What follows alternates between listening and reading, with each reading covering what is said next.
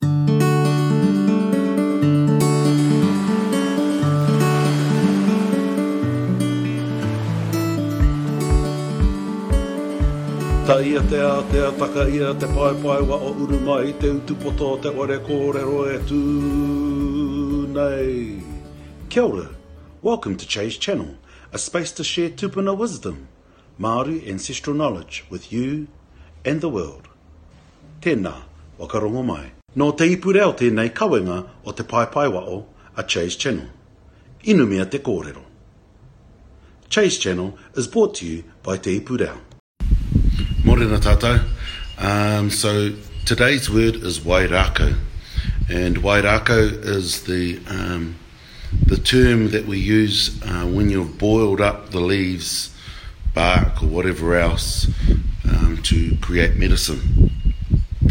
Uh, often also called a waiwai.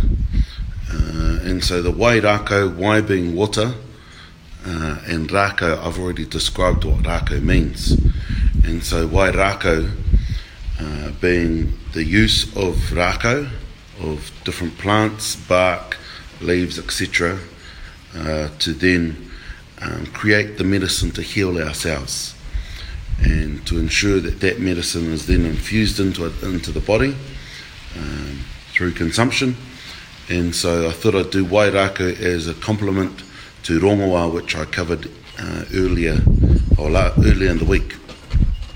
And so we've had all of these words um, associated with the Taiao.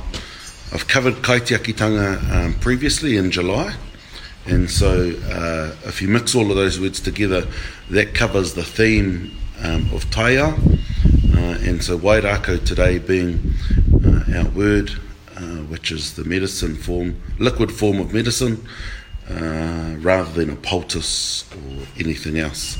So kati ake, uh, as you can see, uh, I'm uh, at a marae uh, and I'm here at Akatapoma on the 9th of November, which is our rā, our rā wairua, for the maramatanga of Te Marekura. And yesterday was in Ratana supporting his māramatanga and so I will be home later on today to see my kids. So kāti ake, mihi ana ki a koutou i roto i tēnei rā, a big mihi to Dame Naida Glavich for tomorrow, I can't be there but I know it'll be a great day at Ngāti Whātua. Tēnā koutou, kia ora tātou! Nā Te Puni Kōkiri e pūtea tautoko. Made with support from Te Puni Kōkiri. Nā Pūoro Jerome ngā reo pūoro.